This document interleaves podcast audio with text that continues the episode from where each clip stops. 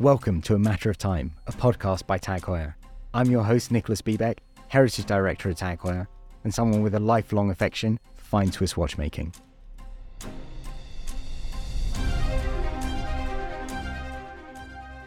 In this season, we've been exploring the Carrera and its 60th anniversary, travelling through time to reflect on some of the most iconic models and incredible stories from the model's past. In this episode, we're going to take a deep dive into the relationship between Tag and Porsche. It's incredible to think that the alliance has only been official since 2021, but for so many people, it feels like something that has been going on for decades. In some ways, it has done. In fact, more than decades, potentially centuries. Going back to the very beginning of the two families' history, Heuer and Porsche, we can see two young entrepreneurs in their 20s, excited about technology, excited about innovation, and only looking to achieve the very best performance in their respective categories. From Edouard Heuer and the foundation of his namesake brand in 1860, and Ferdinand Porsche, establishing Porsche Company in 1931. A few decades later, we can find similarities between the two families again.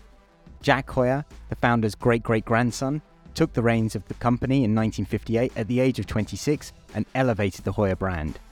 On the other hand, Ferry Porsche took over from his father and founded the Porsche brand in 1948. It's funny when we look at both the Carrera and the 911. They're archetypal examples in their respective spaces, be it sports cars or chronograph wristwatches.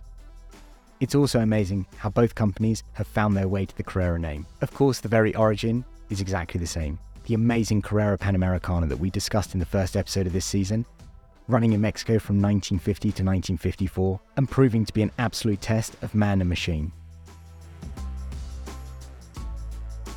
It was the exact environment that both Ferry Porsche and Jack Heuer were determined to drive their products into to see how they could perform under absolute pressures. Of course, Porsche were competing in the Carrera Panamericana during its original running, famously winning their class in 1954.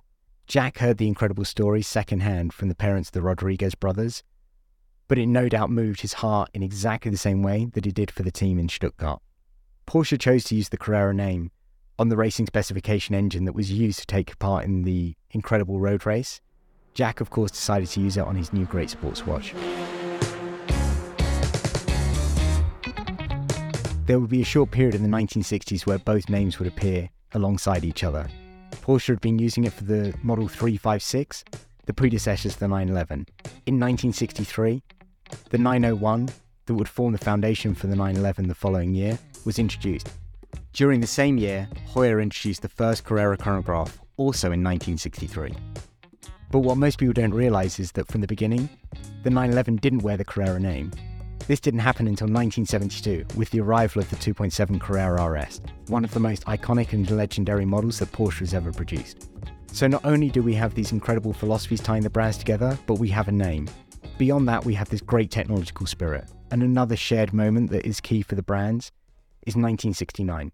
Heuer famously launched the automatic chronograph powering the new range of Carrera Autavia and Monaco models on the 3rd of March in that year. But in the same year, Porsche also launched one of the most important and significant evolutions in the world of sports car racing, the Model 917. It would prove absolutely dominant at Le Mans, and an amazing moment occurred in 1970 where, being operated by the John Wyer racing team, the Porsche 917s at the 24 hour race were wearing the Gulf livery colours, one of our key partners today. Beyond that, Jo Siffert and Derek Bell, great friends of the brand, were driving the car, and they were also there, amazingly, to teach Steve McQueen to drive this absolute tour de force in automotive engineering for his movie Le Mans. So we have Porsche, we have Heuer, we have Gulf, we have McQueen, we have all of the drivers in this one moment encapsulated together. This is really one of the defining reasons why so many people see the brands as so closely interwoven, even if there was no official relationship at the time. Moving forward another decade into the 1980s, we see the acquisition of Heuer by Tag, to create the newly formed Tag Heuer. The iconic logo would appear on the nose of a McLaren Formula One car, driven by a whole host of amazing drivers, including Alain Prost and Ayrton Senna. In late 1983, the McLaren Formula One team, backed by the owners of Tag, Mansour, and Akram Ojjeh, were looking for a new power plant. It was the arrival of the turbo era. Historically, it was the Ford Cosworth DFV that had been the signature of all of the winning cars in Formula One. But now, with the arrival of the turbocharged V6s, they needed a new power plant. Without the expertise to do it themselves, they turned to a company which did Porsche. Johann Mezger, one of Porsche's lead engineers, had developed the engine. The car would go on to power the legendary McLaren MP4 for drivers such as Niki Lauda and Alain Prost, and would result in a number of consecutive world championships. The 1990s would herald shake-ups for TAG, with changing environments in both the watchmaking industry and the automotive industry. Both companies needed organizational restructuring. Another key date for both the manufacturers was 1996. Tag Heuer had relaunched the Carrera at Monza with Jack in its presence. During the same period, just one year later in 1997, Porsche launched the 911 Generation 996. It wasn't just about product, it was about the macro environments taking place in the world at the time, and also how the companies tried to resolve them. It wasn't always easy, but they always had a fundamental leadership style that focused on making the absolute best product for each of their specific disciplines. Luckily, these guiding principles would carry them through to the 2000s, where both companies would see great success. New products, revised marketing strategies, a development and taste of luxury in new markets all helped to improve the financials for both organizations. So it's not surprising that when Tag Heuer was looking for a new automotive partner just a couple of years back, all indications pointed to Porsche. It was always seen as a dream partner for the Maison.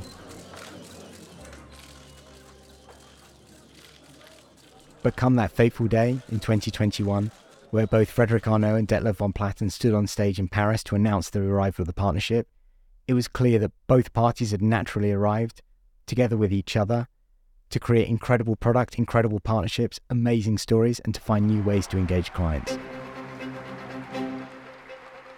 There's no shortage of watch brands partnering with car brands, but it often feels quite contrived. Whereas Tag Heuer and Porsche, they're two names that feel like they naturally belong together, and it feels totally serendipitous that the two are finally officially attached.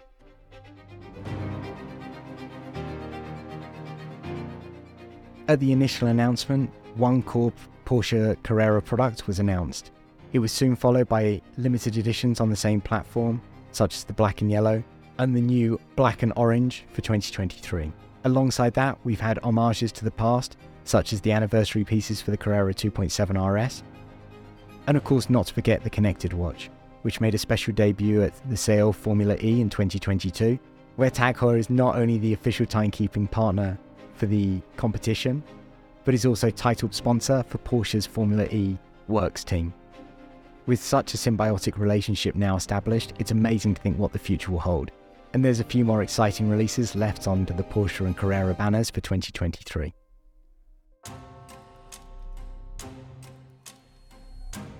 Thank you for listening to this episode of A Matter of Time. I hope you've enjoyed these stories about the amazing connection between Tag Heuer and the world of motorsport. Don't forget to like and subscribe wherever you get your podcasts, and do please leave a review. We're always looking forward to reading your comments. Tune in for the next episode where we'll be discussing the brand new Carreras that will launch for 2023. With so many amazing watches with so many amazing stories, it's only a matter of time until we get round to them.